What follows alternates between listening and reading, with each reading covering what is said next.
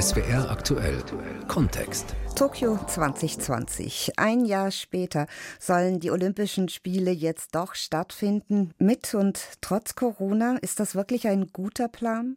Fragt man die Japaner selbst, dann eher nicht. Eine Mehrheit ist gegen die Spiele. Die japanische Regierung hat es bislang nicht geschafft, das Vertrauen der Menschen für eine sichere Veranstaltung zu gewinnen, auch weil die Impfungen spät begonnen haben. Die Organisatoren stehen vor riesigen Herausforderungen, um die sie kein Land beneiden dürfte. Unsere Korrespondentin Katrin Erdmann zeichnet Japans steinigen Weg zu den Spielen nach. Das Olympiastadion in Tokio am 23. Juli 2020, also exakt ein Jahr vor dem geplanten Eröffnungstermin. Eine kleine Lampe mit dem olympischen Feuer steht auf dem Rasen.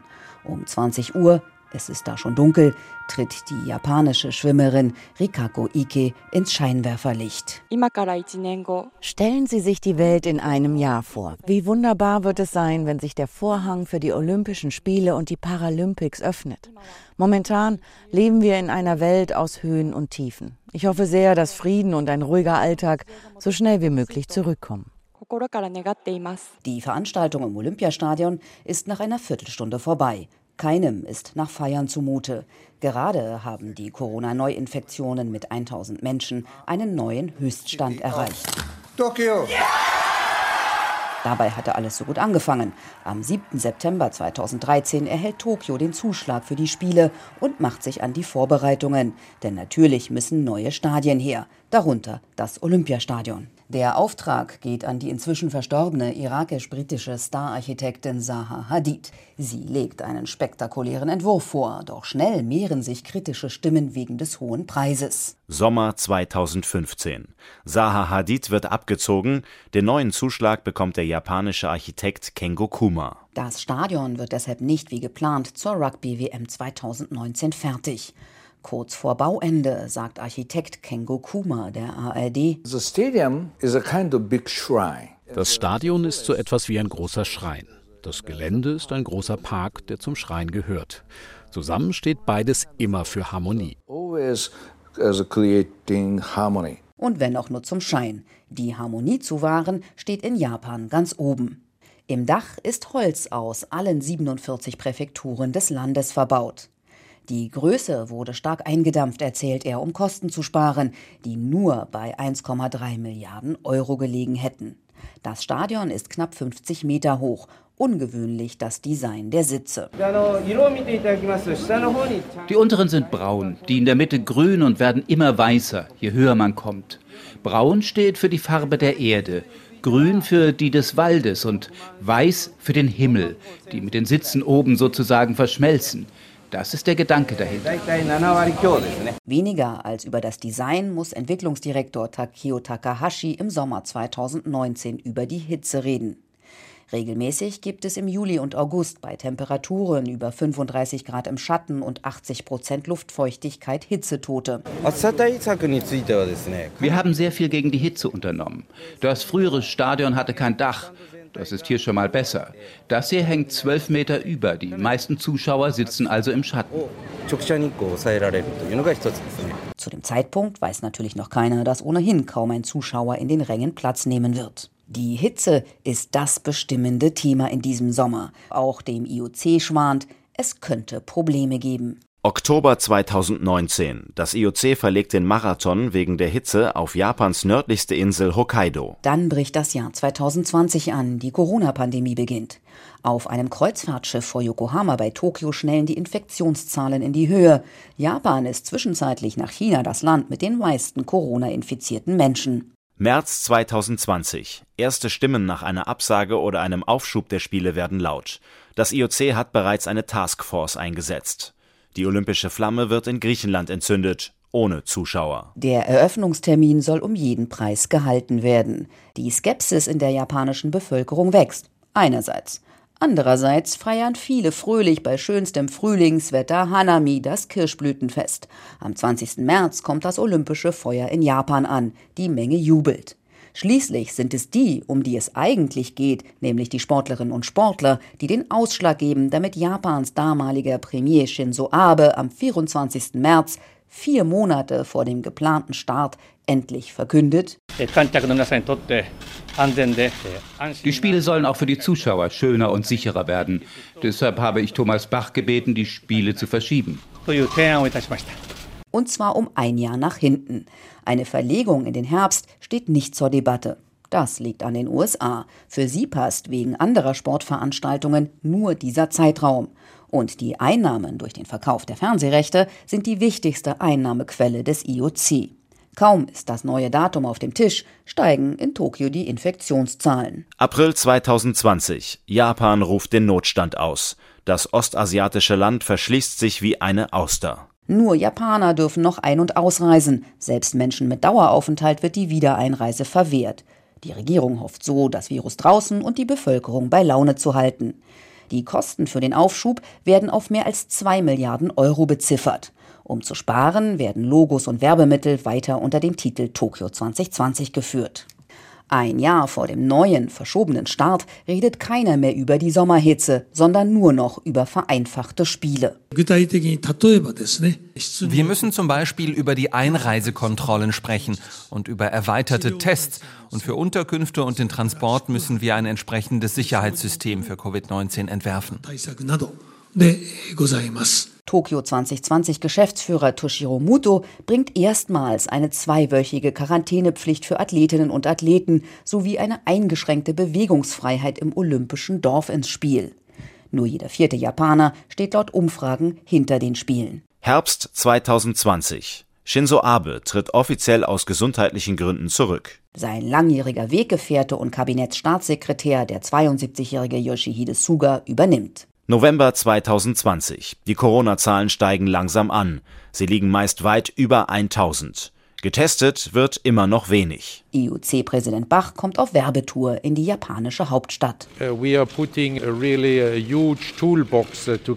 wir packen wirklich einen großen Werkzeugkasten zusammen und werden alle erdenklichen Maßnahmen ergreifen, so dass wir nächstes Jahr zu einem gewissen Zeitpunkt nur noch die richtigen Werkzeuge rausgreifen und einsetzen müssen, um sichere Spiele zu garantieren.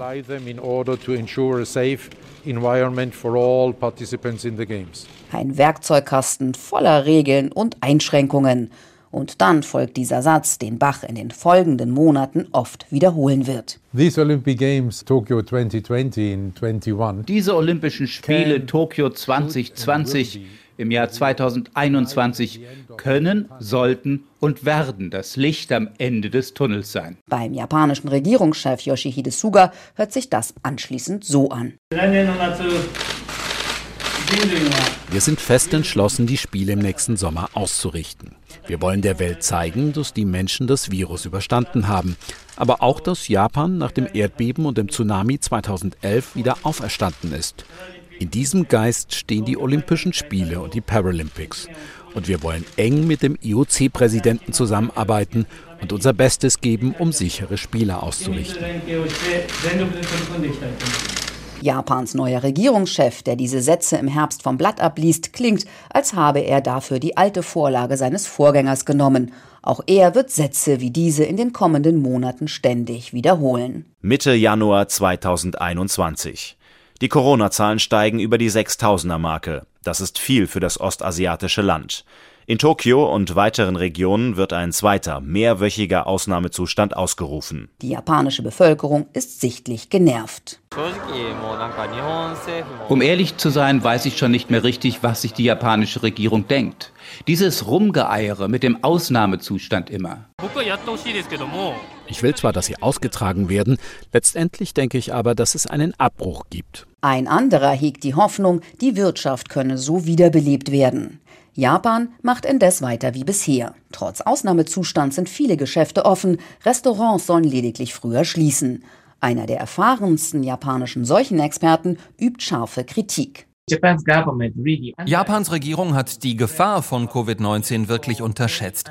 Aus unerklärlichen Gründen glaubte sie an ein Wunder nach dem Motto, wir können kein Covid bekommen, wir sterben daran nicht.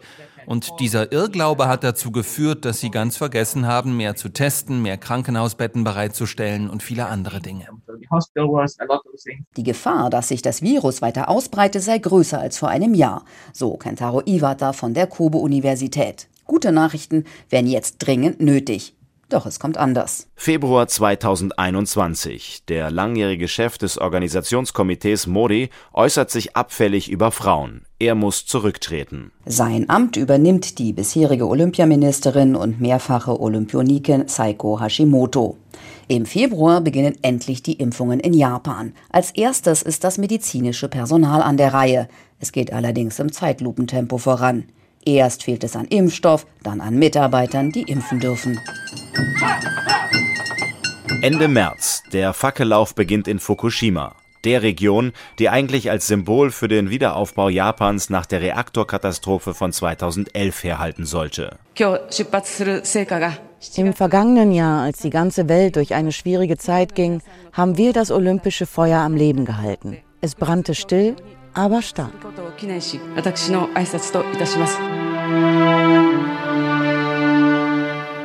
April 2021. Nordkorea sagt seine Teilnahme an Olympia ab. Ende des Monats wird der dritte Ausnahmezustand verkündet. Der Fackellauf schleppt sich hin. Immer wieder müssen die Läuferinnen und Läufer ganz ohne Zuschauer das Feuer weitertragen. Sind Zuschauer dabei, dürfen sie nur klatschen, aber nicht laut rufen. Das wird auch für Olympia gelten. Inzwischen ist auch klar, Touristen müssen bei Olympia draußen bleiben. Die Umfragewerte sowohl für die Spiele als auch für Regierungschef Suga sind katastrophal. Doch wie bringt es dieser junge Japaner auf den Punkt? Keiner der Beteiligten will das Gesicht verlieren, auch nicht gegenüber dem Ausland. Keiner will die Verantwortung übernehmen. Deshalb läuft es jetzt so weiter, ohne eine Entscheidung zu treffen. Menschen, die sich auf die Spiele freuen, sind auf der Straße schwer zu finden. Doch es gibt sie. Ich freue mich schon darauf. Es ist eine Gelegenheit für Japan, die weltweite Öffentlichkeit auf sich zu lenken. Viele Testwettbewerbe werden verlegt, verschoben oder fallen ganz aus. Einer der wenigen mit ausländischer Beteiligung ist Anfang Mai der World Cup der Wasserspringer. Synchronization. Six, six, six, six, six and a half. Mit dabei ist Lena Henschel. Die Stimmung im Team ist sehr gut, würde ich sagen. Wir sind alle gut drauf, wir haben gut trainiert. Sagt sie, während sie in der neu gebauten Schwimmhalle hinter einer Glasscheibe mit den Medien spricht. Sie und ihr Team dürfen sich nur in ihrer Blase bewegen. Frische Luft haben sie seit Tagen nicht gesehen. Ich weiß schon gar nicht mehr, wie sich Wind in meinem Gesicht anfühlt. Das ist ein bisschen hart, sagt Wasserspringer Patrick Hausding. Bundestrainer und Leistungssportdirektor Lutz Buschko ergänzt. Wir haben nicht gedacht, dass die Blase so sehr strikt eingehalten wird. Es war für uns also sehr neu und eine große Umstellung, dass man sich wirklich nur auf dem Flur und in seinem Zimmer aufhalten kann, das Essen dort einnehmen. Dann kommt man also von seinem Hotelflur nur runter, wenn man dem Sicherheitsbeamten einen Triff den Rund nehmen kann und der Teamleader da, da jetzt okay gibt. Worüber sich alle wundern, nicht einmal ein Feierabendbier ist im Hotel gestattet. Es ist inzwischen Mai und Tokio noch immer im Ausnahmezustand. Eine Petition für eine Absage der Spiele erreicht binnen weniger Tage mehr als 300.000 Unterschriften. Premier Suga wird im Parlament von der Opposition gegrillt. Der Vorwurf, Spiele zuerst, dann Kampf gegen Corona. Das stimme so gar nicht. Er habe nie die Olympischen Spiele vorangestellt, rechtfertigt er sich. Suga und Tokios Gouverneurin Koike können sich zwar nicht leiden, aber beide wollen keine Schwäche zeigen. Außerdem will Japan keinesfalls China 2022 als erstem Land die Ausrichtung von Olympia nach der Pandemie überlassen. In einigen Regionen Japans gibt es keine Krankenhausbetten mehr. Menschen sterben zu Hause, weil sie keine Klinik finden. Wie soll das erst bei Olympia werden, fragen sich da viele. Doch statt sich mit den Sorgen und Ängsten der Menschen auseinanderzusetzen, setzt IOC-Vize Coates noch einen drauf. Well, seen, uh die bisherigen Testwettbewerbe in Japan seien super gelaufen und das zeige, die Spiele könnten selbst im Ausnahmezustand abgehalten werden. Dass die Stimmung so schlecht sei, führt eher auf den geringen Impfstand zurück.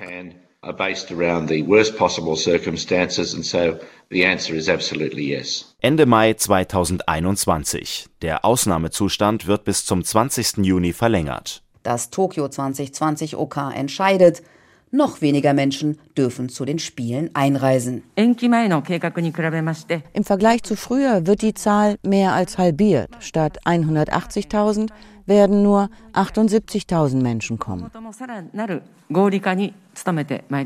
Trotzdem, es bleibt bei der ablehnenden Haltung. Laute Proteste gibt es jedoch nur wenige.